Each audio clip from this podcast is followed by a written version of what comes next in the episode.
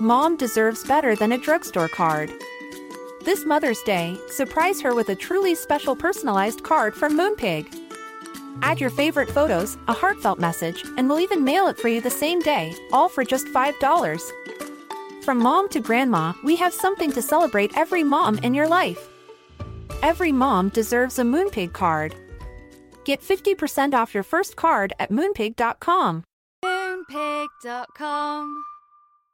Hey, I'm Ryan Reynolds. At Mint Mobile, we like to do the opposite of what Big Wireless does. They charge you a lot, we charge you a little. So naturally, when they announced they'd be raising their prices due to inflation, we decided to deflate our prices due to not hating you. That's right. We're cutting the price of Mint Unlimited from $30 a month to just $15 a month. Give it a try at mintmobile.com/switch. $45 up front for 3 months plus taxes and fees. Promo rate for new customers for limited time. Unlimited more than 40 gigabytes per month slows. Full terms at mintmobile.com.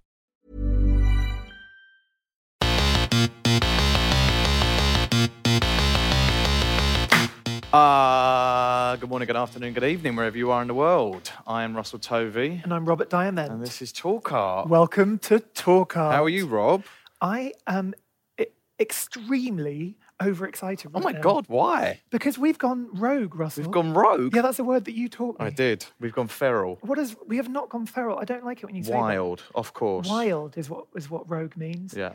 And why have we gone wild? Because we've come to South London, Rob. We're no longer in the recording studio. We've come to a gallery. We're in Bermondsey. That's right. In South London. Correct. Now, our guest today, so much has been written and said about this incredible artist, but we want to find out where she is right now in front of us in 2019. Yes. She's been made a CBE, nominated for the Turner Prize. What? She's had honorary doctorates. She's even a professor of drawing at the Royal Academy and is a Royal Academician. She's set up a children's library. She's represented Great Britain at the 52nd Venice Biennale. She's raised millions of pounds for charities all over the world. And Russell and I have been friends with her for the past 15 years or so. Mm-hmm. We've even travelled the world with her. Yeah. But today we've come to her exhibition at the White Cube Gallery in Bermondsey to find out where she is now. We would like to welcome Tracy Emin. Hi, Tracy. Hello. How are you? Hi, Trace. I'm actually a bit kind of surprised by your introduction, actually. Why? Really?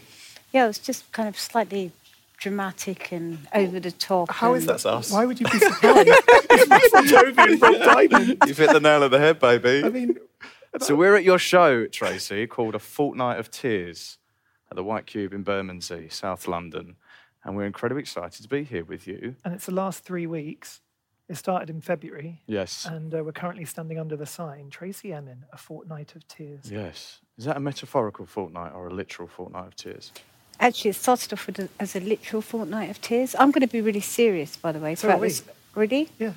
Okay, well, I'm going to be more serious than you two. Okay, cool. I'm going to be so serious, yeah. Good. So, no, it's literally a fortnight of tears because I cried for 2 weeks or just over 2 weeks and burst a tear, tear duct thing in my eye. And I went to the doctor and he said, "You mustn't cry anymore." And I said, "Well, I don't think I can stop crying." And you can. You don't really cry for more than 2 weeks. You can't. It's really difficult to keep it up. Mm-hmm. And I always said that tears are like the silt of our mind. And then they come through our eyes. And then afterwards we feel better. We feel more relieved. So, but this show, A Fortnight of Tears, the title I've had for years and years and years. And I've never been able to use it because I've never had enough meaning behind the tears, like the culmination of tears, all the tears. And then after my mum died, I thought, yeah, I've cried a lot this time. I can really use it. Mm-hmm. And the title always comes first for you before the shows. Yeah, I'll be making work, like oddball work, bits of work, and not really know where it's going. And then I'll have be offered a show, and then I'll come up with and then I can't really work for a while. I go into, what's it called? I get a which I'm having right now. When you can't think, when you can't work. Block? Creative block, that's it. Right. Just had one. Example, yes, for example, yeah. And before I get the title, I'll have a creative block. And then it becomes like a kind of fight with myself, a dialogue or something, and then a real fight. And then somehow within that fight with myself, the title comes out. And then once I have the title, then it's a response to that title that I bounce backwards and forwards. So this show has a lot of heartache in it, a different response. But there's not much tears of happiness anywhere. There should be, but there isn't. Or there shouldn't be, there isn't any, you know. It's nearly all tears of sadness. When you have a title, can you... we're going to start walking. Can you see the show in your mind's eye at that point, how you think it's going to pan out?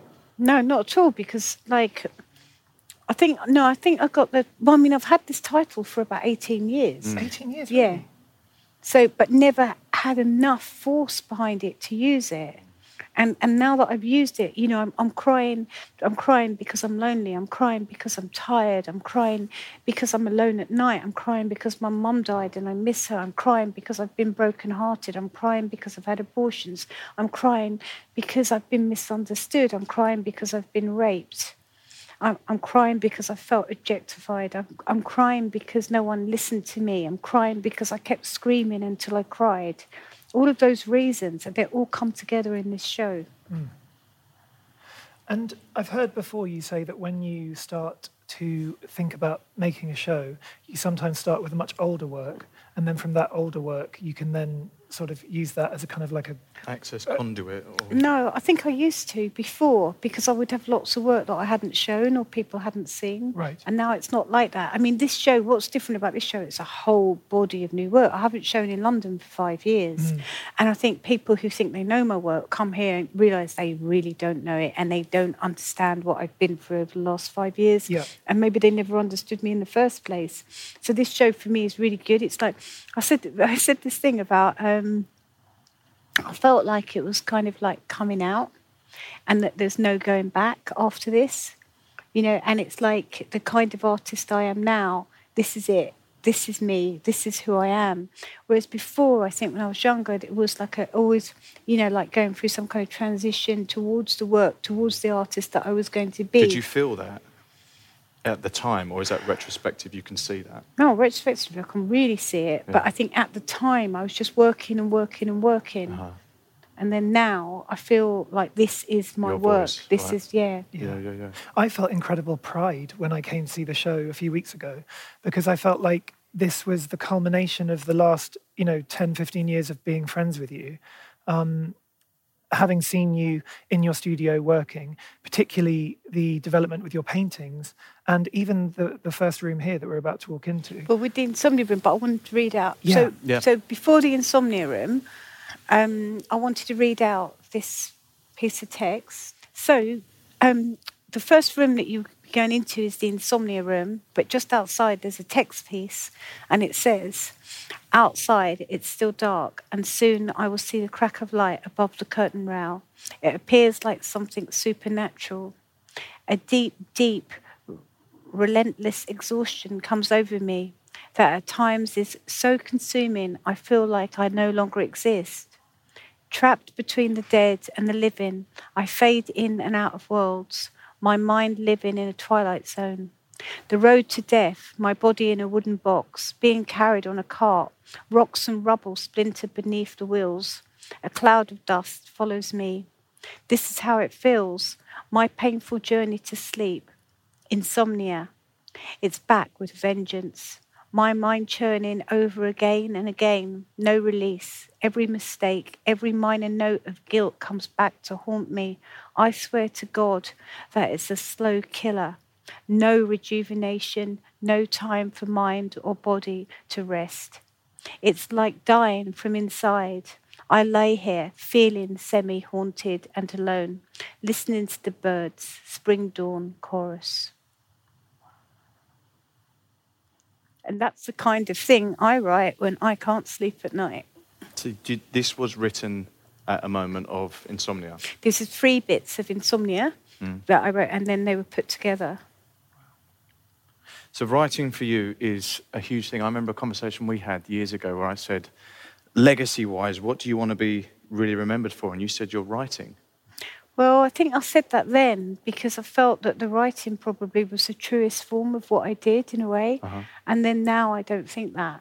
You don't, right. I think the writing's my backbone to what I do and how I think, my thoughts. So a lot of artists that just paint or sculpt or use, like, you know, materials the way I do, they're not very conceptual necessarily, or there is a naivety behind what they do. But with me, it's much more, how can I explain it? If I don't think about what I'm doing, I can't do it. But yet when I'm doing it, like the painting, for example, it's like it's an action, a physical thing that I'm engaged with. But I also have to be engaged with the mental components of that and the dialogue in my mind. And I think some of that is a kind of like, not a madness, but a kind of honesty of my thoughts and myself. And then physically with the work. And I think this is why I'm so happy with painting at the moment, because I'm totally physically engaged with what I'm doing. And I think when I was younger, I wasn't physically engaged. I'd stopped all of that. And then also back in the 90s, if you made paintings or drawings like mine, you stood no chance of getting a show. It was never going to happen. Right. Why do you think that was? Because it was deemed as being sort of like, sort of slightly stunted and not very advanced and not very intellectual and very rustic. You know, it wasn't considered to be highbrow or intellectual, or, you know, the fact that everything neo-conceptual was so fashionable. Mm-hmm. You know, and then someone like me would have been wholly unfashionable. Because it was autobiographical? No, not because it was autobiographical, but because it was physical, because I physically drew and I physically painted, I physically did things. Everybody was polishing Perspex in the 90s. Mm. Mm-hmm. Whereas you were really inspired by people like Egon Schiele or German Expressionism. Yeah, and Edvard Munch. Exactly. Yeah. I mean, when everybody in my generation was doing frieze, I was painting watercolours of donkeys up a Turkish mountain. Yeah. You know, I was hands-on. It was happening. You know, I was feeling it, kind of thing. I wasn't thinking about it. I was literally feeling it. And so, I mean, like, I'm an out-and-out expressionist. You know, I wear my heart on my sleeve. Everything is like, you know, it's coming out of me or whatever. I don't sit around and calculate. And now, as I've got older, I'm more embracing that as well. I mean, that's what I was like when I was very young. But now I've returned back to that. I return to truly what I am and truly what I know. But you can really feel that in this show. And that's the power of this show. I mean, when I came to the show, in my head it was a, you know, commercial gallery show, and I left saying it's like a museum show. It's a really important moment for you, actually, I think, in your work. And particularly this room, which I remember seeing the beginning, maybe they were perhaps smaller than this, I think, printed out in your studio on the top floor in East London. And I remember, I think it was around Christmas or something, and I walked in about a year ago or something and was so impressed by this work, and I was really excited. But when I saw the resolved, you know, version of this work, much larger prints. Well, no, they were A4. Yeah, they were A4, okay. And I had about 350 of them. Right. And I was shuffling through them all, you know. Yeah. And I was saying, how am I going to present these? Is it going to go down? Are they going to go down the corridor? Am I going to do it like wallpaper? Am I going to print them very beautifully small and frame them? What am I going to do? And I just said, all I know is that I'm going to show them, but I don't know how. Right. And then I printed up one big or two big like this. And I thought, no, I'm definitely going to go for big. But then how many, how, what, and everything. And then, of course, some of them, you know, I look at and I just, it's hard for me to see. And when we hung them, we did a little mock-up thing with the A4 ones. And then the tit one was right in the middle on the lower level. And I said, no, we can't have the tit on the low level, you know. And then there was other things like this one with the fat lip. You know, I couldn't stand it. And then the one of me crying, you know, it's just after my mum died. And the thing about these photos, they're not contrived. This is me when I wake up. This is me when I can't sleep. And they're all titled by the time when the photo was taken. But, may I say, there's selfies as well, just done with my iPhone. People say, well, if it's insomnia, why does it say 11 a.m.? Or why does it say 2 p.m.? You know, why not just 4 in the morning? Or 3? And what people don't understand is when you have insomnia and you don't sleep all night, you are so exhausted in the day that you can't move. And so often I'll return back to bed, and some of these as well are in France or whatever, or some of them, you know. And also I have 24 hours a day, 7 days a week. I don't owe my time to anybody. So I can sleep all day if I want. I can get up in the middle of the night. I can do whatever I like. But what I can't stand is with the insomnia, I cannot move. I'm kind of pinned to the bed. It's exhaustion. And it's like often you're too tired to read as well. And your brain is a kind of, and things will keep going over again and again and again. And you can't rid yourself of these horrors or memories or different things because it's in the dark of night and you're alone. What's the timeline on these? Like over the course of a year? These are about 3 years, these ones. Really? It's 3 years? Did you know when you were taking them after a while, after you had a folder of them, did you think, I'm going to do something, or did it take... No, they're all in my phone. And then you were flicking through one day and went, hang on a minute. No, they were all in my phone. And I was looking at them and I was thinking, oh, I know what it was. I did a project for a magazine and they wanted me to do, a German magazine, they wanted me to do a project. And I thought, oh, I think I'm just going to do my selfies. And I chose them, but they weren't all nighttime ones. And then I realised that from these sort of 10 selfies, about 6 of them were taken in the middle of the night. So I thought, I'll start looking through them all. Mm-hmm. And then I had hundreds and hundreds. Wow. And these are all different parts of the world, because you obviously go to New York and Miami. Yeah. And... yeah. And some of them I can tell by the pyjamas, okay? Go on. Oh, really? Yeah. So this very pretty white thing is this South of France pyjamas. Mm-hmm. This flowery thing is South of France. The little spotted ones are Australia.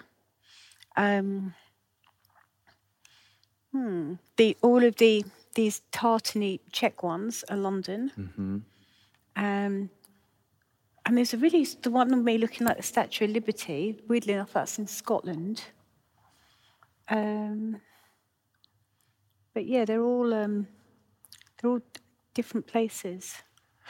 The thing that really struck me in this room is that sense of nighttime, even though they're not all at nighttime, but this is what I took away from it, is that other world or something. There's a theme in the show somehow of supernatural, of other worlds, and there's one particular picture there where your eyes are kind of blinking almost in the picture, and it's where you're kind of in the present reality but you're also somehow in a different place. Do you know what I mean? And that's, I think, it's a really strong theme in this exhibition. Well, there's some where I'm in hospital as well, which is weird as well. So obviously I was really, really ill when I got my phone, did the selfie kind of thing, right. And the Twilight Zone, the Twilight World, the other place. That's why these images are chosen, and they're not just selfies. There are other pictures of me in bed, for example, that don't have what these have. Exactly. It is this other place. Yeah. So... yeah. And that's actually the great thing about you as an artist, is that even though it's autobiography, it's self-portraits, it's actually a reality that you want to show us and that you share with the audience. Mm. It's not just like your life and you're just, putting it out there. It's like, it's very considered. And I really think this work particularly, shows that. And I kind of missed seeing you, actually, in a weird way, in the work in some way. Like, I remember saying to Harry, like, will Tracy do a performance again, or will she start making films again? And when I walked in here, I was like, yes, this is like... And it's so unexpected. I wasn't... Even though I'd seen them in the studio, it had such a... even though it's quite a sad thing as well, like, you having this torment from not sleeping, I actually felt a kind of joy from it, weirdly. God, it feels so bright when you come out here in the corridor. And so the first painting you see now on our left... is a sort of self-portrait. This painting was such a good painting and so realistic and such a good, portrait. Like you could say, oh, my God, she can really draw, she can really paint. Yeah. And then I got rid of it all. And then I drew someone else, and then I got rid of them. And then I decided to start building up the layers with the pink first, and I did that. And then I hated it and covered it all in black, and then I got rid of the black, and that's what I've been left with. Just staring at it now, can you see the genesis of it? Can you imagine? Can you actually picture what was there before? Or once this is it now, you've sort of blocked out the rest? No, I've blocked it out now, this one, completely. I can't remember what was there before, but I do remember that it was very good, realistic self-portrait. Right. Where, undoubtedly people go, oh, my God, it's Tracy. She can really... it really does look like Tracy. This doesn't now. This is like a some mark of... Yeah, when I did this, I thought, God, is this my mum or is this me or what is it? It's like a stain of a human being. Do you wish you'd left it as it was? No, definitely not, no. I never would have shown it how it was, ever. Right. It was too literal. It was like too... Yeah, it was like... It would be like I'd gone to a life-drawing class and we'd been told to do a self-portrait, right, that kind of thing. And this one, again, it's like an apparition or something. It's got different worlds in one location somehow. For me, it's quite a spiritual painting. And I love it when you paint your face. I have a little watercolour at home of yours from the Bath series where you took photos of yourself in the bath and then you made little watercolours that were in the Turner Prize show. And I've always loved it. It's only tiny little work. In a weird way, quite similar to this. It is quite similar to this, but this is a larger format and it's different because it's got... The colours are so different as well. But would you say you're quite spiritual? Yes, I would. You would? In what way, do you think? I believe in other worlds. I believe in the afterlife. I believe in all things connecting, different times, connecting different parallel universes, different... I really do believe in those things. Mm-hmm. I couldn't exist without knowing that they're there. So it's not like someone told me to believe in them. I know they exist. Mm-hmm. I have that feeling. I feel like there's an energy above us and people like looking after us and all that, definitely, without any doubt. Well, I don't feel that so much. Oh. That sounds like...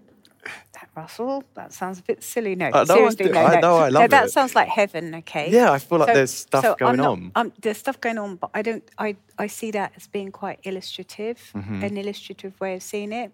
What I'm talking about is lines which join us together. Like the ley line thing. Not ley lines, just lines anyway. Right. You can say there could be ley lines, but, whatever. But I think it's actually more scientific. And I'm sure it's only a matter of years before they prove that as we are standing here now, other people are walking past us. It's that we just don't see it. Uh-huh. Well, I'm not talking about ghosts. Invisible lines or something. Interconnectedness between all of us. And Spinoza, no? Yes, definitely very Spinoza. Yeah. Explain Spinoza. Spinoza's a philosopher. What was his thing? I weirdly called my album after it, The Invisible Line, inspired by something that Tracy had written about about when she was born, I think it was, in Exploration of the Soul, maybe. And you were talking about how you were connected to other times. Yeah, like, our moment of conception is what joins us to the past, present and future. It's what makes us, that moment is what brought us here. Exactly. And that is definitely a scientific thing, not just a soulful, spiritual thing, but yet it's all connected. Mm-hmm. And actually, in your Ashes room, one of the next rooms, you have things very much related to this topic. Well, why don't we look at this room? Oh, yeah, we can do this room first, yeah.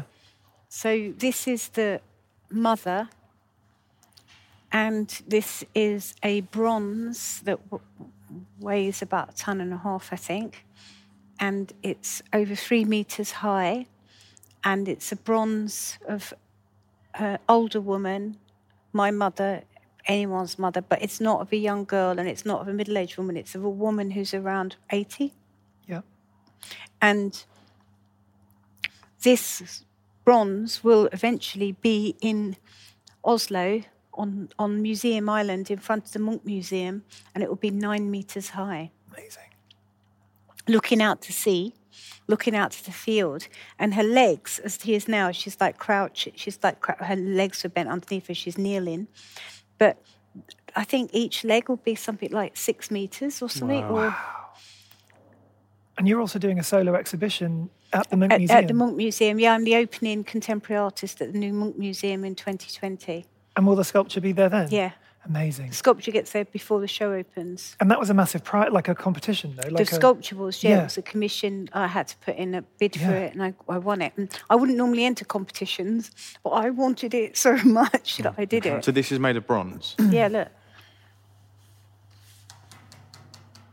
So it's a hollow bronze. So how would the creation of this would start with a maquette, like a... Yeah, it would start off with the small one, and then we blow it up, get it bigger and bigger and bigger, and then we do the casting, lost wax. We do sand casting, actually, for it, and then cast it, and then the bronze is cast. And the original one that you made by hand, that would be made with clay, or would that be made with... Yeah. But it's nice, isn't it? It's beautiful. And how does it feel for you now to be doing a show at the Edvard Munch Museum when you grew up and, you know, one of your main heroes? Well, when I first went there, I started crying. And then I started crying when I found out I got this as well. I bet, yeah. It's like untrue, it's unreal. It's like, how could, you know, when I was like, you know, 18 or whatever, how could I ever imagine that I'd become the kind of artist that would be showing in the Edvard Munch Museum in Oslo? It's incredible. Yeah. Yeah, it's like a total dream. I remember about 6 years ago going to a hotel in Oslo and they have a neon by you of the screen, which is like in your scratchy kind of line. I know, but people think it's penguin. Oh, do they? Yeah. Penguin? Yeah. It's obviously the screen. No, honestly. That's kind of sweet, though. I know, but it kind of was a bit annoying. That is a bit annoying, yeah. It's like the screen. A penguin. Really cute penguin. No, it's the screen. I said to Harry, it's the Grand Hotel, and I said to Harry, go up to the barman and find out what people think of my neon. I said, but don't let them know I'm here. So Harry goes back, and Harry comes back with two glasses. When he puts them down, he's very quiet. And I go, yeah, so what did he say? He goes, I said, what did they say? And he said, well, they call it the penguin. And Harry's your studio assistant? Yes, Harry's my creative director. Harry helps me with everything. We travel together. He spends a lot of time with me in the studio when I'm actually painting. Harry tells me when to stop painting, when I painted too much, you know. But Harry's worked for me for 10 years. Wow. So, yeah. Wow. Do you feel like you're like a team now? Like a lot of your work is tied up with this relationship? Yeah, definitely. Yeah. I'm very happy with working with Harry, and he's worked for me since he was 18. Right. So he's only 28 now. Yeah. But Harry is probably the world leading authority on my work. So even though he's only 28, he knows more about my work than anybody else. Yeah. So and he probably sees stuff that you don't realise now because he's so involved. He can see things in your work that maybe you can't see yourself. No, it's not got that far. All right. Give it another 10 years. When he's over 30. Years, yeah, exactly. Maybe next year. So, Tracy, we're now standing in front of a triptych. Is it a triptych or are they individual? No, they're individual works. Okay, they're individual paintings, but they're installed together, three paintings. And I was really struck. I remember seeing this one in the studio last year at some point, maybe in the summer. But I was really struck by how sparse they are in a way and minimal they are, and the kind of confidence in that. Because I remember talking to you years ago when you said you have to feel very confident when you go to make a painting, but you also do these layers, and you often know that when you paint something, the next day you're going to paint over it. So you're kind of free in a way because you're going to keep putting layers upon layers. Mm. But these works don't have layers upon layers. No, but I don't know that anymore. So sometimes I start doing a painting, so I do the drawing, and I think that I don't know what I'm thinking, I'm just doing it. Yeah. And then I think, oh my God, it's finished. But it's the confidence in saying that it's finished. Exactly. So it's like this ghost apparition one, pink ghost. Well, actually, there's two lots of paint there. Mm-hmm. There's this bluey sort of purpley colour and then the pink on top. But I could have carried on painting on that. I could have drawn black lines into it. I could have done all kinds of stuff. I could have turned the canvas around the other way and made it into, you know, a reclining figure. You do that a lot, don't you? You change the projection of it and then start again, right? Yeah, definitely. But this time I just thought, and because of my mum dying and everything, and I had this pink ghost, I thought, it's kind of good as it is. I don't need to touch it. The chance of doing that in one go with a brush, boom, is really rare. Mm-hmm. So you could do that and think it's not finished, and then you'll never do that again in your lifetime. Mm-hmm. No. So, and then the other one, Carrying the Ashes. This one, this is just two lots of colour. And you started with a pencil, right? Or did you end with a pencil? Yeah. Pencil marks underneath. When did they appear? I didn't even know there was pencil marks there. And the pencil marks are not. I wonder. Yeah, there is pencil marks there. You're so right. I didn't even know there was pencil marks. I wonder why I did pencil marks. Would you have done them first? Do you think? Yeah. I didn't even notice them. Well done, Russell. Thank you. Thank you. It's very rare for me to have pencil marks on anything, but I don't know why I did. It really works, though. Yeah, it's amazing. And again, it gives you that idea of different time points or something. It's titled kind of in pencil, isn't it? Yeah, it's always titled in pencils. I never do the titles in paint. So, because it's so minimal, it would ruin it, wouldn't it? It would be like a whole another painting in itself. So I actually find these works, this room, because we obviously knew your mum, and I just found it incredibly arresting and touching, to the point where I got quite emotional when I first saw this one. Mm. And I remember that day when you were carrying the ashes across from your studio to your house, and weren't we having a party or something? It was like a Christmas party or something. No. Oh, was it not? No, I think I probably told you about it. Oh, you told me about it that day. Yeah. Because my mum's ashes had been... Natasha had gone and collected my mum's ashes, and they were in the studio, and then I was painting in the studio really late, till about 3 a.m. I was like, oh, I'm really tired, I'm going to go home now. It was really windy. It was like November, so windy. And then as I was about to... Oh, no, my mum's ashes are upstairs. Mm. And I can't leave them here on their own. I've got to take them with me. And it was like about 3:30. So I walked home carrying my mum's ashes. And it's only like a 5-minute walk. But I had to go past Christchurch Spitalfields, and it was so windy, and the trees were all blowing, and it was everything. And I'm holding these box of ashes. And I realised that I must have looked so gothic and forlorn and such a strange figure. And someone said, I saw Tracy. She was carrying something. Her head was stooped down. She was crying. And then when I got to my house and I opened the door, these ashes were so heavy. And I opened the door and I thought, God, they're so heavy. And I put them on the table and I thought, of course it's heavy. It's my mum's ashes. Mm. This is never going to be a light thing to carry. And then I thought, how many people carry... Some people carry ashes when they're going to throw them somewhere or something. But they know it's to the end of a journey. Whereas I didn't. I was just taking them home because I didn't want to leave them on their own. I didn't know where they were going. Mm. And in a way, it's like carrying this sort of weight when you never know when you're going to put it down. It becomes heavier and heavier. Mm. So that's what this room is about. That's why I called it the Ashes Room. Yeah. So there's a series of drawings, and like not particularly good drawings of me carrying the ashes. And they're not like my best drawings ever, but I loved them because they're real. They were the drawings that I did the next day. They were the drawings that I made in memory of it. Yeah. And had I have done these perfect drawings of me carrying these ashes, it wouldn't have been sincere. It wouldn't have been, for me, what it was about. And they're kind of dark. They're kind of like strange. And this box I'm carrying also looks like a ballot box or a letter box or something. And you don't really understand that it's ashes until you see the film, which is around the corner, and you see the ashes on the table. Mm. Yeah. And these were made in one sitting. You sat down and made all four of these, yeah. Wow. And then in the vitrines, I've got 4 vitrines, and it's sex, love, fear, death. And these are my personal collection. What are we looking at now? Sex? So, kind of like anger, really, I think. Uh-huh. So, we're looking at a series of drawings, and the drawings are actually on both sides as well of the paper. Mm. And how do you know that you want to keep these for yourself? Because the drawings are on both sides. Right. So I want to keep them. And these all have text as well, like poetry and thoughts. And there's a little sketchbook here with some strange drawings in, and I do hundreds and hundreds of notebooks, sketchbooks, I write hundreds of letters, and they're all things that, you know, aren't... Sometimes I give them away, or I give them away as presents, or I send them to someone or whatever, or I write someone a letter in a book. Yeah. So they have a whole little book from me, something like that. You posted me one of your stills from your Those Who Suffer Love video. And you wrote a letter on the drawing, and you said something like, the hand's a bit crappy, but I know that you'll like it, or something. Got it. When we first came to your work, well, personally, it was through monoprints. It was through your... Yeah. Which I'd never really seen before in art.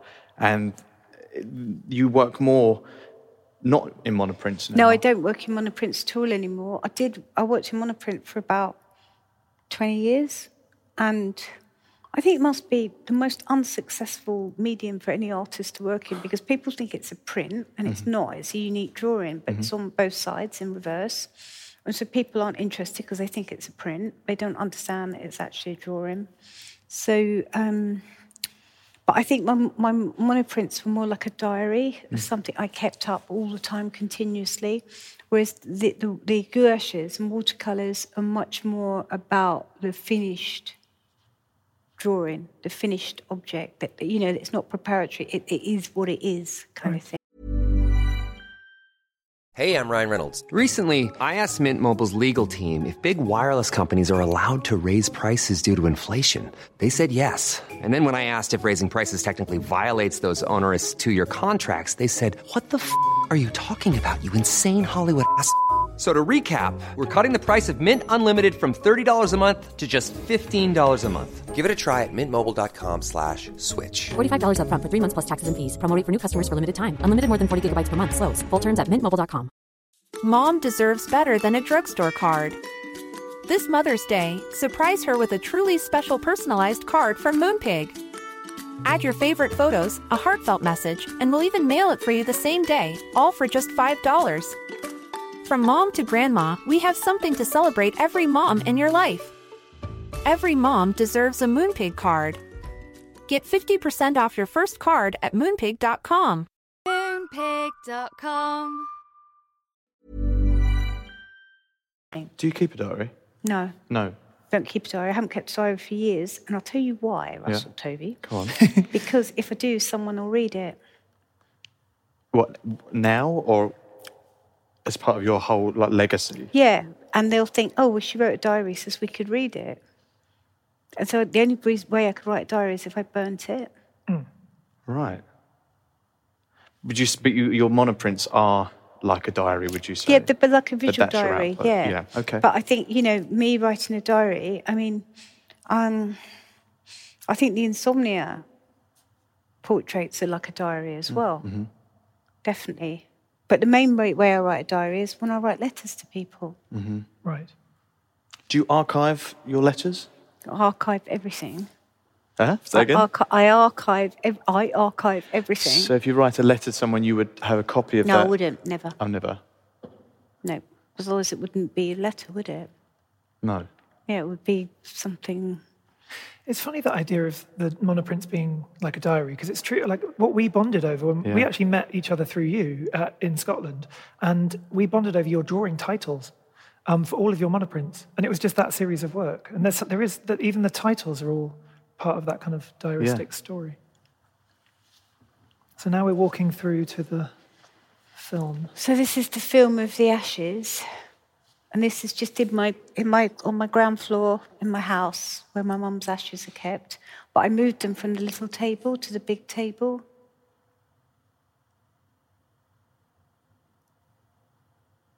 A lot of people who've seen this film were unaware that your mum was called Pansy.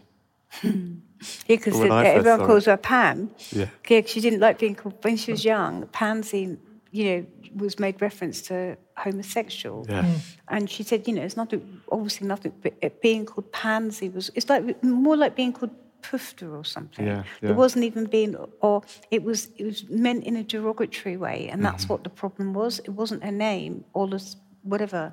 Mm. So... where does the name Pansy come from? Gypsy. Is it? Hmm.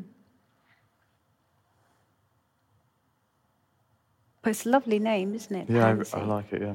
Well, if my mum had had her way, I would have been called Pebble. Really? Hmm. Why? I was called Pebble for like a day and a half. And then the nurses said, you can't call her Pebble. Oh. And my brother would have been called Django. Amazing. Pebble and Django. You could have been called Pebble and then you married The Rock. Yeah.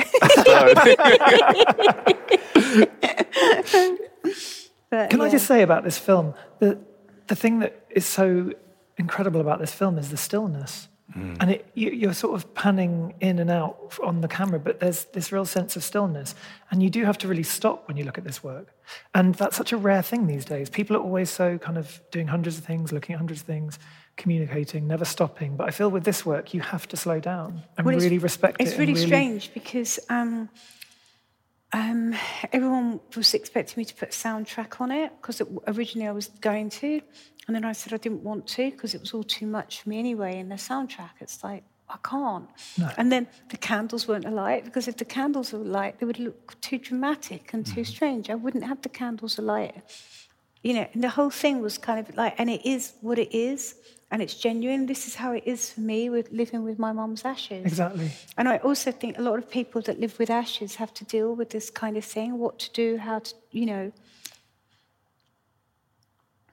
And it really makes me think how little we talk about death, like in our culture. Like, you know, there's some cultures... I'm talking about like Western British culture, but there's some cultures where death is really discussed and celebrated in a way, like, but here we don't talk about it. And I love that about this artwork, because it's really making people think about grief and bereavement and death and loss and just that reality of that, the quietness. Well, you're supposed to get over it, aren't you? You're supposed to be okay. It's like after my mum died, a few months later, people said, "What's wrong with you?"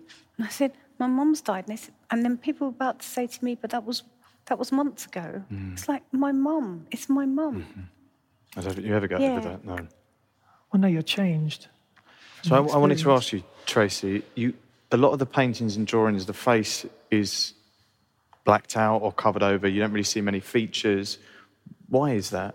It's because when I used to paint my own face, then people just only... It's not a conscious thing. People just relate it as me. But if there is no face, it can be anybody.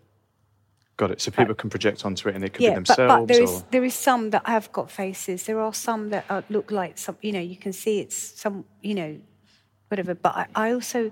When the face is in the picture, it overtakes the whole thing. Mm-hmm. And I think if I was to paint faces, it would be...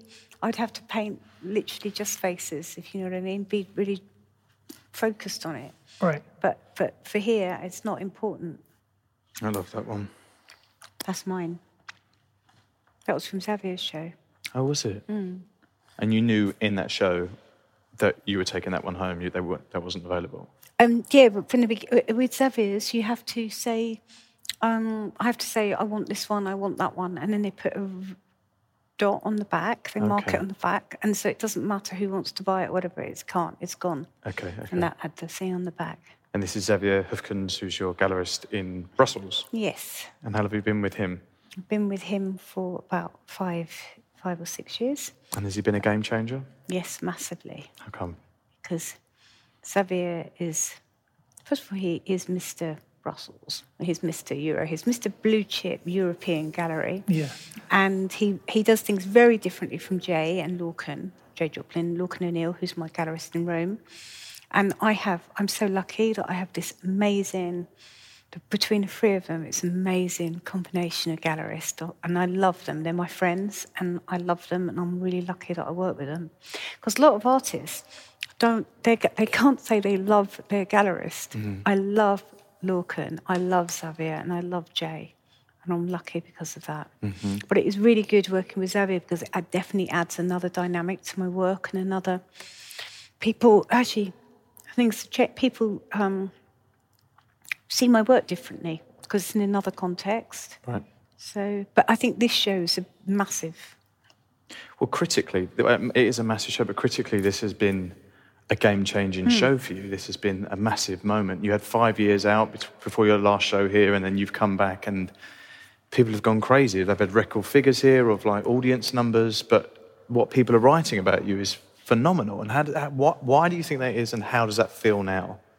I think it's because, I think another thing is that people's attitudes have changed towards women since my last show here.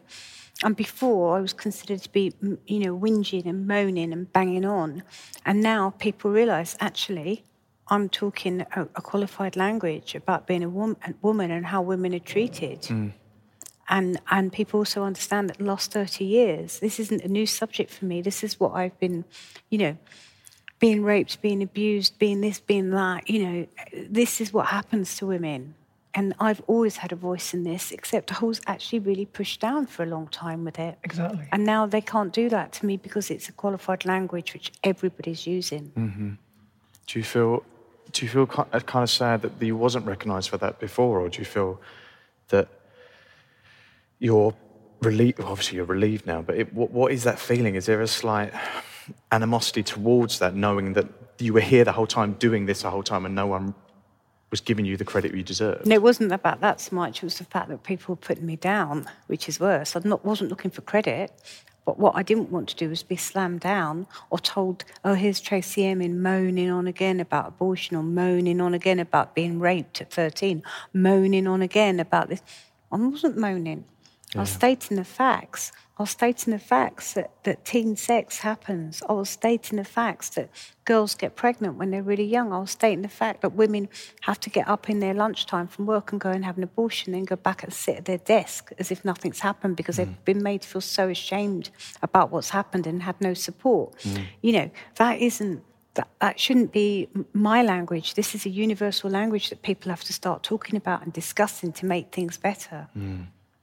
And actually, there's a film in this show from 1996 called How It Feels about your first abortion. And that film is exactly that. I mean, you're sort of talking about the experience of what it is. You're not saying you're for one thing or another thing, whether you're pro or anti. No, I'm telling people how it feels to have an abortion. This is what it feels like. So you've got your pro-life people, you've got your pro-choice people, and how many of them have actually had an abortion? I'm standing there saying, this is how it feels. Now, judge me against that. Mm-hmm. And that was so ahead of its time, that kind of a... You know, the confidence and the bravery in a way, to stand up and be honest. Well, 1996. Like that. Yeah. That's how long ago was that? 20 years ago. 23 years ago, and it's in this show now. Yeah. And it's still qualified. It's still totally relevant. It is. Yeah. It's still just as powerful as the first time I saw it. You know, because of the whole Me Too movement, you know, the way that people are now speaking up about everything, it's like... You've been an ambassador for everything. You've had so many young girls over the years. I remember you saying in various conversations, have come and found your work, and it's been like a... Yeah. On the door of the theatre here, we've every week the warnings had to get stronger and stronger and stronger. Oh really? Yeah, telling people about the film. Yeah, right. We've just walked past Rob's favourite. I know that's my favourite painting. Oh, have we? I just wanted to say it. This is Rob's favourite painting. Angel. I love this work. And again, I don't know if it's because it's more of a minimal one somehow, but I just loved it. And I love the whole decision of the white on the face. Well, it's really brave painting. So I did this sort of like drawing on the canvas with a very dry brush. Mm. And then I really liked it, but I thought, how can I... But I hated the face here. And then I thought, I'm going to paint all over it because it's too complicated for me to paint. I don't want to paint a colour on it. I don't want to just do a pink wash on it either, you know. And then so I started to paint it out, and I painted out the face first. And then once I put the white on, I thought, that's enough paint, that's it, it's finished. I know, it's just perfect. Mm. So again, with the titles of these, so you find the title of a show and then you make the work, but then once these titles are the actual works... I make the work and then I title it. Right. Because I don't know how the work's going to be. Right. So I don't think I want to make a painting of an angel. I do the painting and then I think, wow, it's like an angel carrying me. And this really reminds me of your really early work, I think even from the 80s, when you were doing monoprints and drawings of like religious... The crucifixion kind of iconography series. Yeah, exactly, the crucifixions. And, I loved all those. So we're carrying on walking down the corridor. So we're in the corridor, but people who know White Cube really well realise that I've actually changed. I blocked the wall in at the back and made the corridor longer. Ah. And that's why it feels nice. Yeah, it's lovely. Yeah, and down here we have got a different series of paintings. We've got the picnic paintings. This is all about relationships, this area. And then this is a text painting, and it says, not to love the person you are with is a crime. I saw this in France, where I was with you this summer. Yeah. I had an exhibition in the Olive Grove. That's right. Most of these paintings here we put out all around by the Olive Grove and had a little opening. It was just really brilliant. Yeah, it was brilliant. Yeah. But this is a powerful painting because you can project onto this in so many ways. I mean, my own personal experiences in life I put onto this, and I think people can come to the words in this and be like, yeah. Totally. I was thinking what it would be like if you were with someone that you didn't love and you were here. Yeah. Well, that's why I put it opposite the chairs. Oh, that's me. So there's you're making them analyse chairs it. Opposite the painting. Because is a crime's come later though? Not no, because look, it was first of all. Look, it is a crime not to love the right crossed out person you are with. You're with, and then I changed it all, and it is. And this is overworked. You can see... I know, this had a whole painting of figurative painting underneath. It's had about 2 or 3 paintings underneath this one. And has this been twisted and turned at any point? Yes. Maybe one day they're going to do like a scan. Sometimes you can see where I've done the painting, and you can see where I finished the painting and I titled it. And oh, the title's right. Up there. You have actually titled them and then you've gone back. Yeah, and then I've turned it around again, but not this one. There's a couple in here where the titles are up the other way. There's four seats opposite this painting, so you can come in couples and analyse your relationship while staring at it. Yeah. So you showed these in France, outdoors. How important has France been to you? Because nature is such an ongoing theme in your work that I don't think people even really consciously discuss or think about. And to me, it's one of my favourite thing you do is when you involve nature in your paintings. Well, I don't think anyone would realise how important nature is to me. Mm.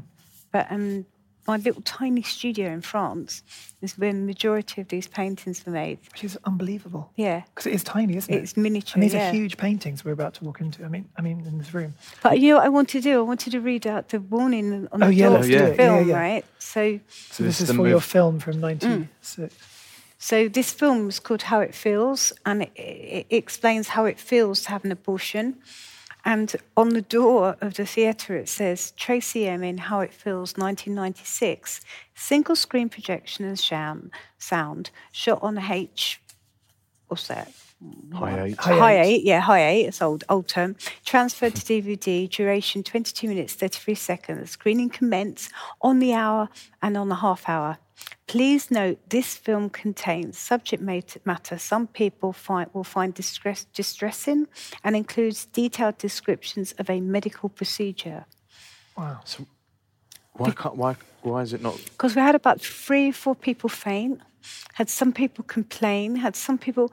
Because but what was their complaint? It was too graphic, or it's too because of my description of how it feels to have an abortion. Oh. I mean, I don't describe literally how it feels or what it is. I describe how I feel and how I felt afterwards. Wow. Descriptions of a medical procedure. Yeah. And we're not talking about eyelid surgery. No, we're not. So you're saying your studio in France has been incredible for you, and the majority of the paintings of this show came from there, and you're about to move back to Margate, where you're originally from, and your studio there. And how are you feeling about making work? Well, this gallery is 50,000 square feet, and my studio in Margate was 30,000 square feet. Wow. I know, I was just about to say, it's not like France, because it's going to be huge. You've got so much space there. But how do you feel about being there to make work? Well, I'm really looking forward to it, because I could be work on 40 canvases at once, like a demon, like a whirling dervish, like a banshee, you know. I can throw buckets of paint, I can go insane, I can just go crazy, I can get golf balls and smash them into the canvases, you know, I can do whatever I like, but... I can then paint them all out white, then I could do drawings. So sometimes I do a canvas and it's just a very graphic one, a bit like what I call a blow job painting. Yeah, right? I saw that earlier. I hadn't actually seen it the first time. I saw it, and I was like, I was a bit anyway, shocked. So, you know, but if I wasn't strong enough, I could think, oh no, I'm going to paint over that. Because it's hard to live with, it's hard to look at, the subject matter's hard, everything's hard, it's very graphic, it's very hardcore, it's not pretty colours, you know, everything. So I could say, well, it was interesting for me to do, but now I'll paint over it and do another paint. Actually, it's fucking interesting, I've got to keep it. Yeah. You know, and in Margate, I can maybe do 4 or 5 of those really graphic things and think, yeah, I'm just going to keep them all and then look at them in 2 months' time, stack and put them to one side and then work on another lot, then work on this, then work on that, then move around, work on the raw canvas, work on prime canvas, you know, just keep moving. Whereas at the moment, I'm just, you know, having to do 1, 2, 3. I mean, shift it around, right? You never know. I might actually decide, oh, God, actually, I like the confined, cramped-up space. But it's going to be... A reason why a lot of people don't paint is because they're frail. And when they get older, they become more and more frail. And to paint physically and energetically like that, climbing up ladders, coming down ladders, moving, mixing paints, standing up all day... And big brushes as well, boom, boom, boom. It's like boxing or something, you know? And as you get older, so for me, hitting 56 this year, you know, I've got like about another 30 years left maximum, and I might only have about 10 years left really doing the real big physical stuff. So I really want to have a go at doing it. How long are you in that zone of being physical? Like when you lock into it, how long can you sort of stay there? And what do you eat and drink? The longest. I'll tell you what I eat. I eat corn crackers and sliced cheese. Fantastic. And do you have tea with that? I have green tea, and then I progress into white wine. Mm. And that period of time, what's the longest you've ever been like zoned into painting? About 8 hours. Just solid? Yeah. Well, but it's not solid, though, because you sit down and you look for half an hour and then you get up and then you go... And then if I'm working on 4 or 5 at once, then yeah. But if I'm just working on one painting, then never. It's like you're talking 2 hours or 3 hours at a time, because you can't sustain that. And the other day I painted for a really long time, for like maybe 5 hours, and then I slept for 14 hours afterwards. Wow. It's like therapy. It's like going through that sort of... It's like sex. So you have a kind of exhaustion. Well, it's kind of like everything. Yeah, it's like, this sort of thing, yeah. And then afterwards, it's like you just completely like feel drained and... Knackered is the word, isn't it? Post-sex sleeping. I don't know, really. Now, something that I felt the first time I came into this room and again today was just almost like the colours off the canvases are somehow like in the air around you. It's so powerful, the palette you've chosen. And it's a really unusual palette. It's not a palette I've really seen in contemporary painting like recently. These kind of purples, pinks, reds, and even a really dark blue with those colours. It's a really unusual palette. How does the colour come to you? Like, how do you pick your colours almost? Well, a few people have mentioned to me about the palette, about the colours, and they are strange, aren't they?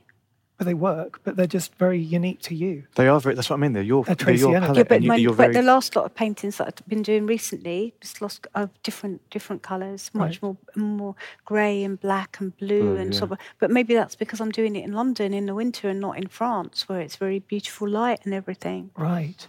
And also in France, there's all the lavender and all the flowers. And lots of these colours in here, very like they pick up on all the colours in France that I see. Ah, interesting. Mm. And we ask every guest on the podcast a few questions. One of them is, what is your favourite colour? This is a good time to ask you. Mm. Blue. Blue? Mm. And why blue? Well, I could lie, couldn't I, and say, I'd like try and be really clever with some sort of amazing colour, right? But blue, because I think it's the colour of... It's the colour of the sky. It's the colour of some kind of affinity. It's the colour of the sea. It's the colour of many things, you know. And it's the first colour that come into my head, as opposed to being clever and saying... But then that's interesting, because you love swimming as well, don't you? And you obviously grew up by the sea. Yeah, but the sea in Margate's green. Is it? Yeah. I didn't even think about that. It's rarely ever blue. Really? Yeah. I'll have to look next time I go. It's the North Sea in English Channel. You never think about the English Channel and the North Sea being blue. No. No. Is it a certain blue or any blue? Oh, I think the blue depends on my mood, really. Mm-hmm. Is there blue that you like in other artworks? No, not really. I wasn't even... You've thrown me with that question, because I wasn't even really thinking about colour. Because walking around here, you'd expect me to say pink. Right. Because there's a hell of a lot of pink everywhere. There is. Yes, but this is majority of that's blue. There's a lot of pink in it, Ross, look. Yeah, there is pink everywhere, and actually. Again, you can see the workings, and you can see that was a landscape work, right? That was and there's text on there. Yeah, there's text, but it wasn't. It was a person there, a figure, wiggling away. And that says, I don't know who I love. And do you like being able to see what has been before? I like this one a lot. Yeah. Very happy with this painting. Yes. And for people who are listening, we are now standing next to two giant sculptures of figures lying down. How do they get these sculptures in here? It's a secret. Oh, is it? But I'll give you a clue. Helicopter? Oh, no, they came on trucks. Right. And all the traffic had to be stopped and the roads closed off and everything. I thought you meant, how did they get them in this room? Yeah, how did you get them in this room? Yeah. Giant big door. It's like a hidden door? Yeah. Wow. I know where it is, and I have to tell you why, because Harry, your creative director was pointing at me, and he's showing me the wall. This is the... Does that wall come out? This is... I love this. You're like a little kid. Wow. Yes, sci-fi. It's cool, isn't it? Yeah, that's really cool. You'd never guess either. No. And these weren't on the back of the truck, just like out in the air. Yeah, they were. Were they? So people could have would have driven past these and been like, "What is that?" Yeah, yeah. Oh, amazing.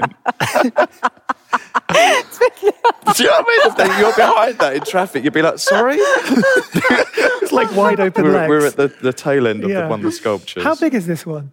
It's huge. How big is it? It's like 6 meters.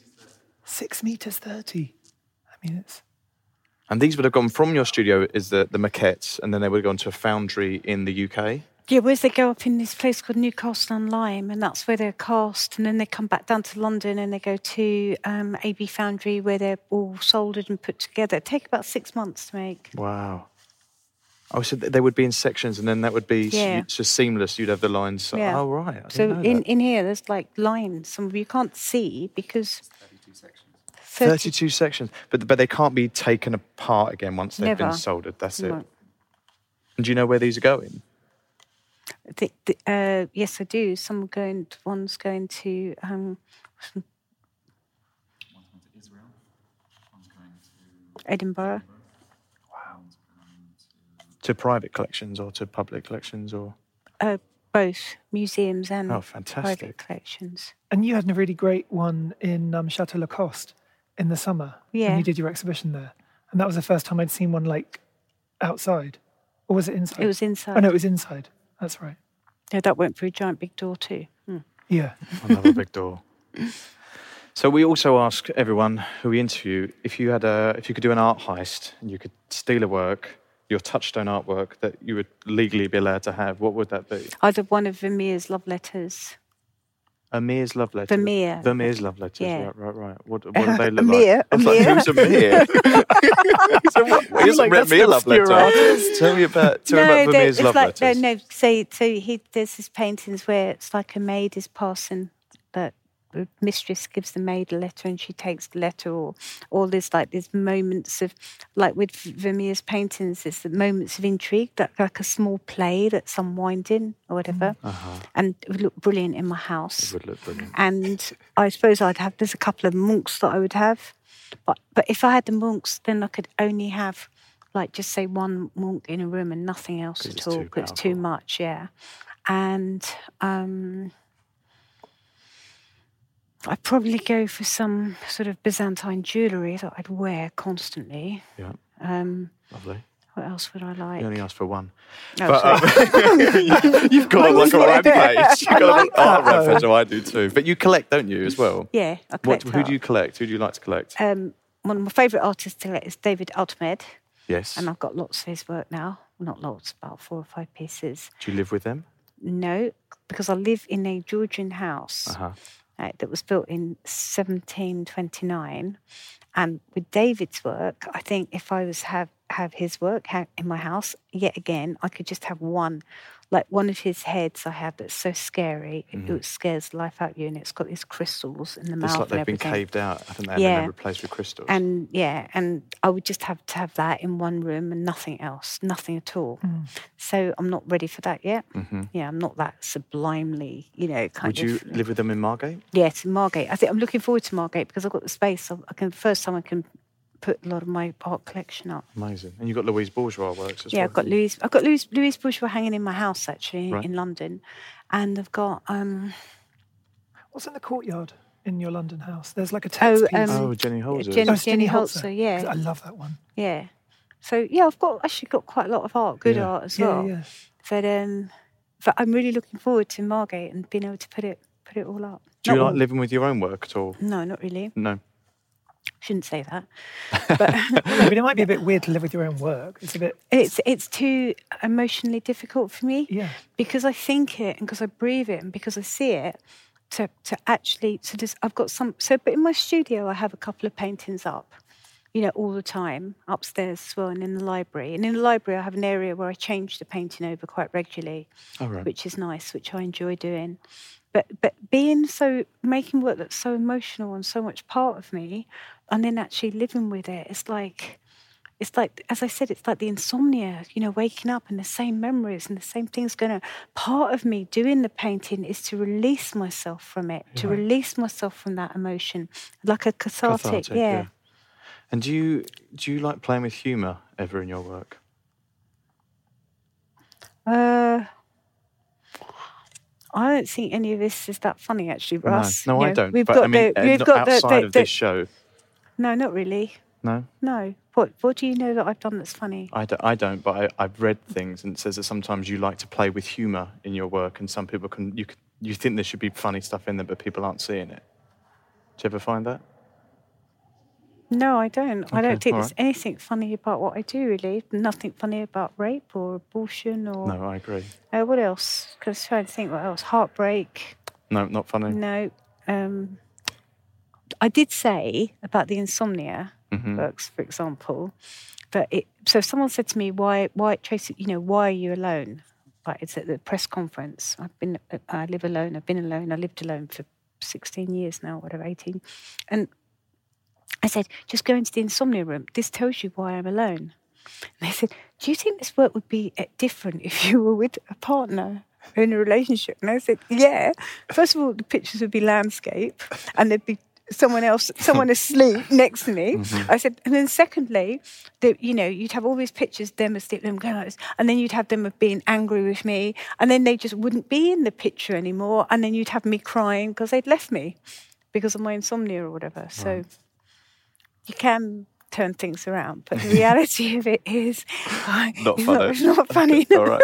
I got told. Which is funny in itself. Yes. I love that. Yeah. Sorry, go on. I was going to say, I've got only one neon in the show, and that's a big neon. And it's 6-lined poem. And... putting the neons in the show, I was thinking, should I put a neon on the show? Shouldn't I? So many people ripping me off. Everyone's seen neons now. And I thought, I am the queen of neon. You are the queen of neon. And I love neon. And I make neons. And yes, I am going to put it in the show. And this is a neon poem. And it says, I longed for you. I wanted you. The only place you came to me was my sleep. Too far for me to touch. With time, you slowly disappear. The distance of your heart. And to do a big neon poem like that is pretty good, because all the people that ripped me off, they wouldn't technically be able to even do that. Wow. They'd make a real mess of it, I think. It looks so simple, but it's so complicated to do that. And this, again, would have started, like the maquette start as something quite handheld. That's just a handwritten piece of paper that then gets expanded, because we're looking at something that's... But I want to also say, though, about the big sculptures, they're not just blow-ups. We work on them. I work on them afterwards as well. Oh, right. And they all have to be... Really, it really takes a long time. Uh-huh. And the texture changes, it changes, bits change. It's not just... And part of making them bigger, it might not work. So I chop bits up or change it. It's an evolving process, right? Yeah, exactly. I love the decision of the colour of the neon as well, in this case, with the white neon, with all the paintings. Well, the whole thing with this show is I wanted it to be a surprise. I wanted people to, first of all, the insomnia room is a big surprise. Yeah. The mother is a surprise. The ashes room, the small myopia sort of diary-like thing is a surprise. And then you come in here and you think, oh, it's paintings. And then you come around here and this is... You've seen the mother, but you didn't expect to see these two big ones, and you certainly didn't expect to see a neon poem. Mm-hmm. So... Finally, what do you think is the key to your kind of longevity? Like, the reason that you've had this, career that's been successful for, 20 years or more? Because you really have been... not every artist has that kind of... Well, do you really want to know? Yeah. Because I don't think I've even started yet. Exactly. What's next for Tracy Emin? The show feels like that, though. When you come in the show, it feels like a new artist or something. Well, it's the beginning, yeah. But I said that to you, didn't I? I said it's like coming out or something, I came out as gay and you came out as an artist. Yeah. Well, what's next? What's next for you? What happens now? Next for me is I'm curating a show of impressionist drawings at the Musée d'Orsay in Paris in June. I have a show in Ibiza with Xavier in June, and it's on all summer. Oh, yeah, cool. Down Ibiza. There we go. Wow. Yeah, and then I have a show with Lorcan O'Neill in Rome in September, and then I have all of the world of Edvard Munch, in next year. 2020. Yeah, right. It's going to be amazing. Wow. So I'm busy, and then after the 2020, I'm going to take a couple of years off. You are? Yeah. What were you doing them 2 years? Do you think? become a better artist. Fantastic. So when you take time off, you continue to work, obviously, like to make art, because you can't stop making art. Yeah. Shut up. Well, on that note, thank you so much for Tracy. Being our guest on TalkArt, Tracy. You're the dream. This has been amazing. And it's been 15 years in the making, 10 years in the making. Yeah, I've lost my voice though now. From talking too much. Yeah. Thank you, Tracy. Cool. So if you want to see any of the artworks on the @TalkArt Instagram feed, you'll be able to pick up on that, right, Rob? Yeah, and we will be back very soon. Thank you for listening. Thank you very much for listening. Bye, Tracy. Bye, love you. Bye. Bye. Bye. Bye. You've been listening to TalkArt with Robert Diamant and Russell Tovey. Follow us on Instagram @TalkArt, where you can view images of all artworks discussed in this episode. Recorded at Spiritland London by Anthony Shaw and edited by Gareth Isles. Subscribe to TalkArt on iTunes and Spotify. Give us a rating and write us a comment. Thanks for listening.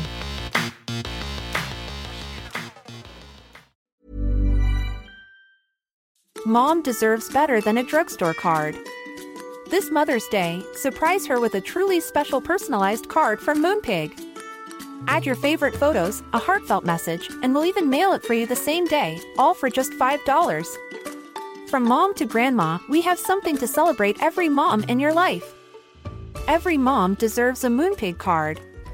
Get 50% off your first card at Moonpig.com. Moonpig.com